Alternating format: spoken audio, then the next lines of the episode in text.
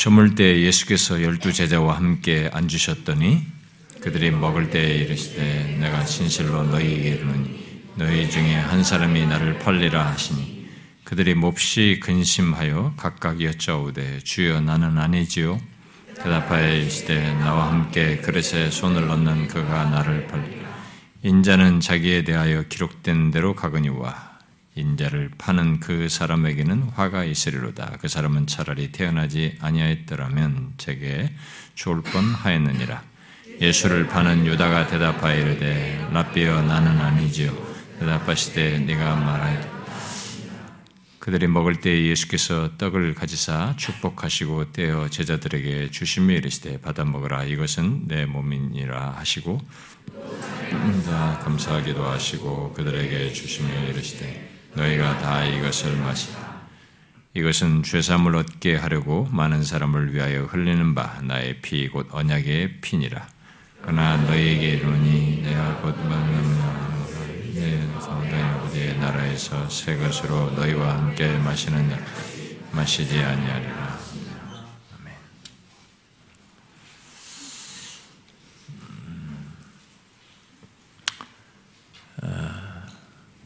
우리에게 허락된 이 시간, 어, 뭐한 달에 한 번 정도이지만 어, 이 시간은 주님께서 우리에게 주신 어, 은혜의 자리입니다. 성찬을 통해서 은혜를 덧입는 자리입니다. 성경에서 가장 중요한 사실을 상기하면서 은혜를 덧입는 자리입니다. 또 이 시간은 주님께서 실제로 우리 가운데 임재하셔서 은혜를 주시는 아, 시간입니다. 아, 그러므로 믿음으로 참여하는 것이 굉장히 중요합니다. 아, 믿음으로 참여하는 가운데 모두 어, 주 주님의 이 살과 피가 말하는 피를 말하는 이 떡과 잔을 받음으로써 아, 주님이 주시는 그 은혜를 덧입는 시간이 되기를 바랍니다. 아, 우리는 주님께서 성찬을 제정하신 이 오늘 읽은 그 본문을 이게 다각적으로 여러 차례에 걸쳐서 우리가 살펴본 바 있습니다. 그런데 이 내용 중에서 오늘 이 시간은 아, 성찬과 맞물려 해서 거기에 등장하는 이 가론 유다를 좀 연결해서 어, 주목해서 살펴보고 또 거기에 성찬에 참 어, 어, 한그 제자들을 향해서 주시는 그런 내용들을 조금 연결해서 살펴보도록 하겠습니다. 예, 얼마 전에 우리 저희 집 가정 예배 중에 음, 본문을 이렇게 나눌 때 음, 제가 우리 가족들에게 물었습니다. 아, 가론 유다가 예수님께서 제장하신 성찬의 떡과 잔을 받았을까 안 받았을까 제가 물었습니다. 아, 물론 두 대답이 다 나왔습니다. 우리들 중에서 음. 여러분은 어떻습니까? 어떻게 생각하시나요? 어, 오늘 연결해서 쭉 읽었잖아요. 지금 유다가 등장하고 계속되는 내용을 봤는데 가른 유다가 예수님이 제정하여 주시는 떡과 찬을 받았을까요? 안 받았을까요?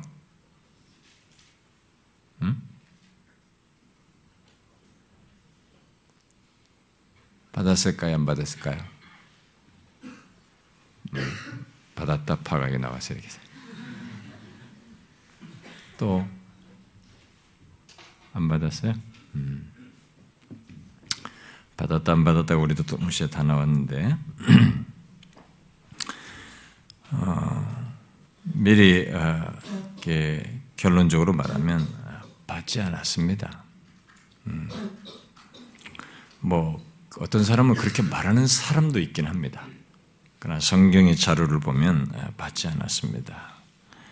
예수님은 먼저 어, 제자들과 아, 유월절을 한 다락방, 다락방에서 지키면서 이제 먼저 식사를 유월절에 지키는 것에 따라서 이제 식사를 지금 하시고 있죠. 하시게 됩니다. 우리 앞에 배경이 지금 그런 배경입니다. 식사를 하셨습니다.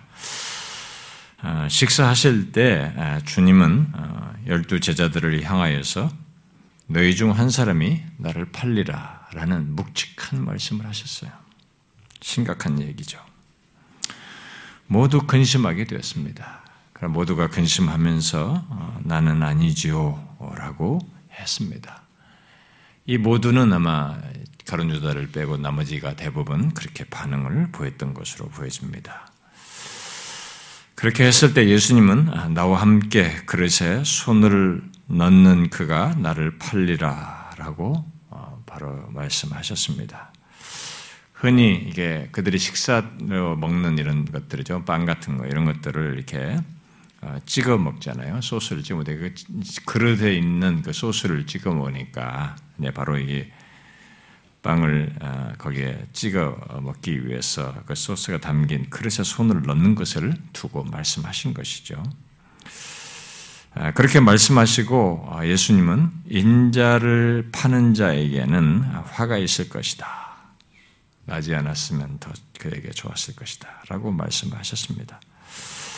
그렇게 말했을 때 유다가 라비어 나는 아니지요? 이렇게 물었습니다. 아, 유다는 예수님을 주라고 부른 적이 없습니다. 어, 유다는 처음부터 끝까지 결국 주라고 부른 적이 없어요. 라비로 불렀지 여기서도요. 그러자 예수님은 네가 말하였다라고 말씀하셨습니다.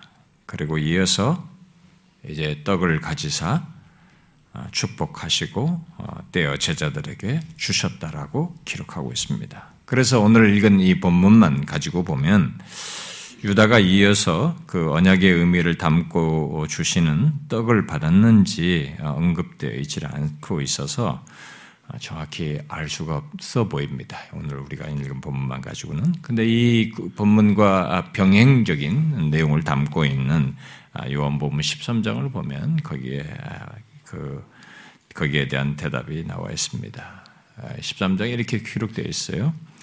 주여 누구니까 제자들 중에 누가 이제 예수님 곁에 있는 어, 자에게 물으라고 해가지고 곁에 있는 아마 요한이 물었겠죠. 주여 누구니까? 그러니까 예수께서 대답하시되 내가 떡 한 조각을 적셔다 주는 자가 아, 그니라라고 하시고 곧 한 조각을 찍어서 적셔서 가롯 시몬의 아들 유다에게 주시니 조각을 받은 후 곧 사탄이 그 속에 들어갔다 이렇게 말해요.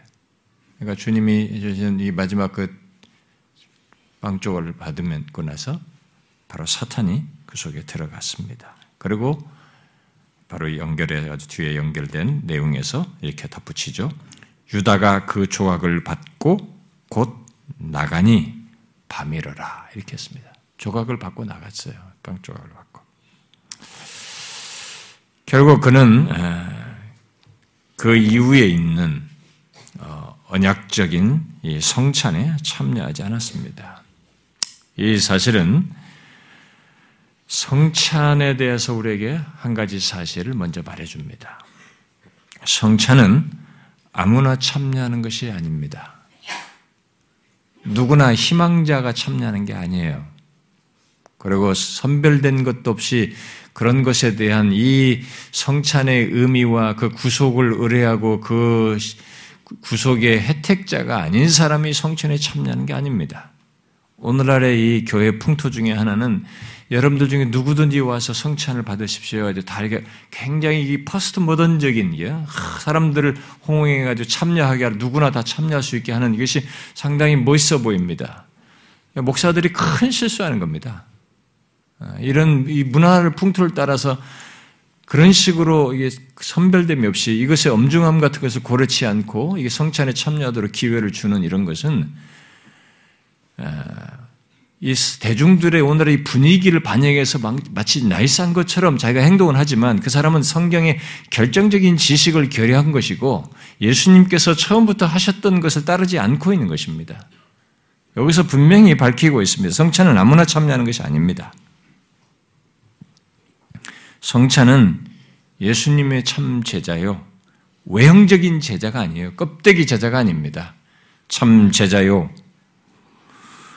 예수 그리스도를 진실로 믿는 신자요. 언약 백성들이 참여하는 자리예요. 굉장히 중요한 것입니다. 그들을 위한 것입니다. 그들을 위한 의미 있는 자리이고 은혜의 자리인 것입니다.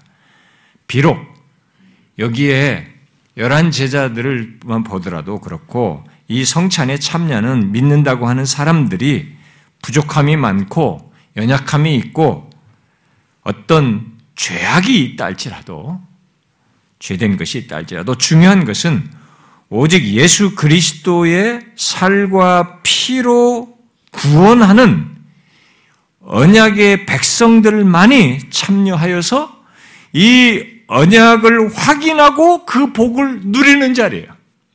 성찬의 자리는. 우리는 오늘 본문 어, 이후에 어, 이런 것과 관련해서 예수님의 행동을 보게 되는데요. 예수님께서 그의 제자들이 그 제자들에게 이제 뒤 바로 이제 오늘 본문 뒷부분 안 읽었습니다만 오늘 읽은 내용 바로 좀 뒤달라게 바로 예수님께서 이 얘기를 하시죠. 음, 잠시 후에 있을 것을 예언적으로 얘기를 합니다. 또 이미 앞서서 말한 어, 예언적인 성취로서 사실 있는 것이죠. 양의 때가 아, 흩어지듯이 흩어질 것이다. 너희들이 양떼 흩어지듯이 내가 잡히게 될 때다 흩어질 것이다. 이렇게 말씀을 하신 것입니다. 그리고 거기에 이런 말씀을 덧붙였어요. 음, 아, 뒤에 32절에 나오는 말씀이죠. 그러나 내가 살아난 후에 너희보다 먼저 갈릴리로 가리라 그랬어요. 예수님은 지금 유다를 제외한 나머지 제자들이 아, 언약적인 의미가 있는 이 떡과 잔을 받고도 흩어지는 그런 것을 예견하시면서 이 말씀을 하신 거예요, 지금. 이 성찬을 말씀하실 때 그들이 그런 모습을 가질 걸 다 예견하셨어요. 아셨습니다. 그 어, 과정 중에 베드로는 예수님을 세 번이나 부인할 것입니다. 그런 일이 있을 것이죠. 그러나 주님은 떡을 주시면서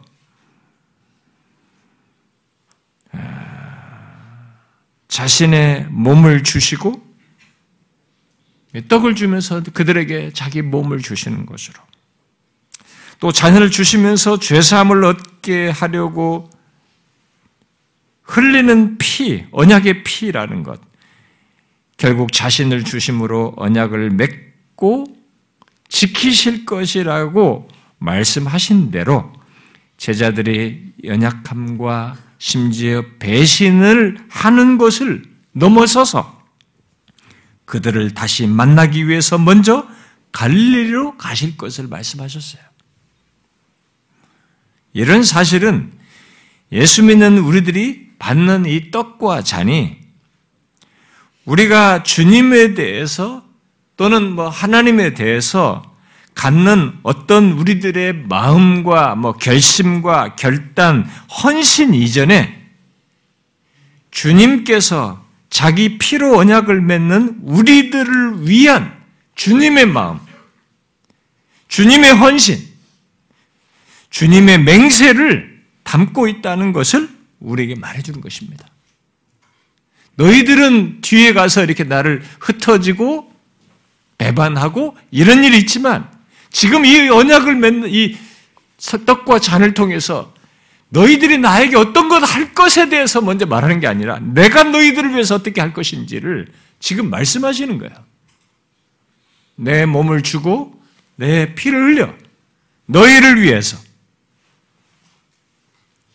준다라는 것. 결국 이 성찬은 우리가 하나님을 향해서 갖는 헌신과 고백의 시간 이전에 하나님이 우리를 향해서 갖는 주님이 우리를 위해서 갖는 헌신과 맹세의 맹세의 수, 이 내용을 담고 있어요.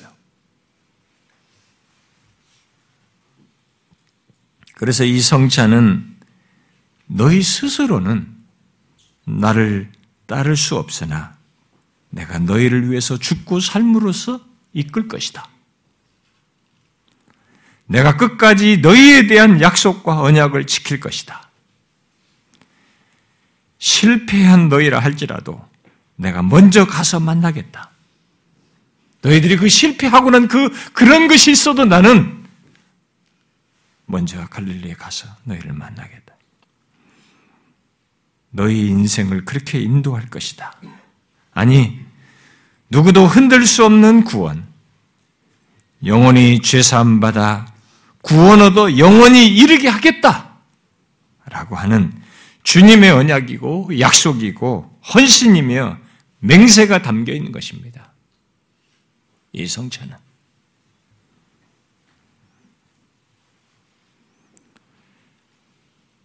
우리는 성찬을 받을 때마다 자주 우리의 무엇부터 생각하는 경향이 있습니다.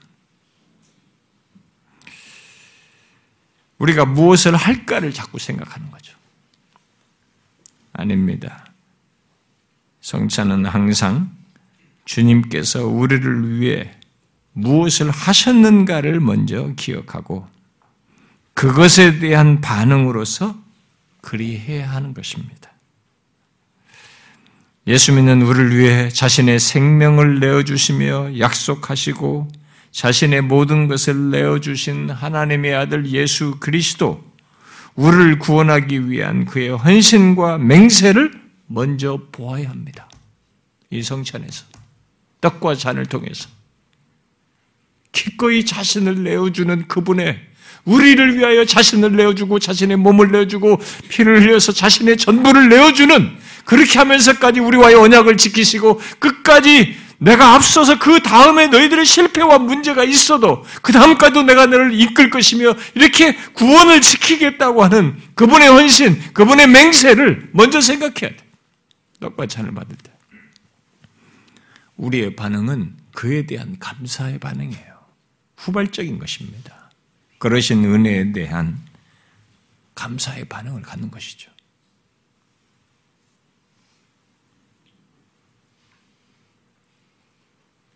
여러분 이 시간 떡과 잔을 받을 때 그렇게 하신 우리 주님의 헌신과 맹세를 보십시오.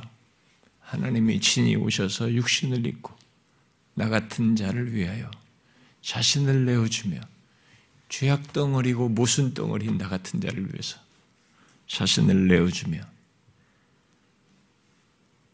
지키겠다고. 네가 배신해도 너를 이끄는 것은 내가 이 언약을 지키며 너를 지키겠다고 하시는 그분의 헌신과 맹세, 그걸 보게 하는 성찬입니다.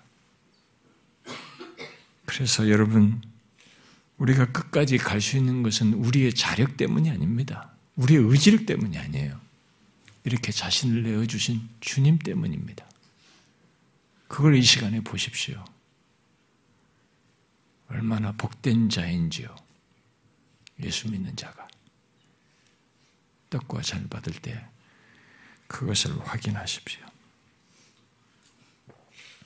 우리의 연약과 부족과 죄를 넘어서서 계속 언약을 지키시며 붙드시고 영광으로 이끄시기 위해서 자신을 내어주신 예수 그리스도 그리고 그것 안에서 그 언약을 끝까지 지키시겠다고 하시는 그분의 맹세와 헌신을 보십시오. 나 같은 자에게 그런 주님의 행하심이 있다는 것이 얼마나 영광스럽고 복된지요. 그래서 예수 믿는 우리는 그런 주님의 헌신과 맹세가 담겨진 피가 묻은 백성이에요. 그런 흔적을 가진 백성입니다. 그걸 확인하십시오. 기도합시다.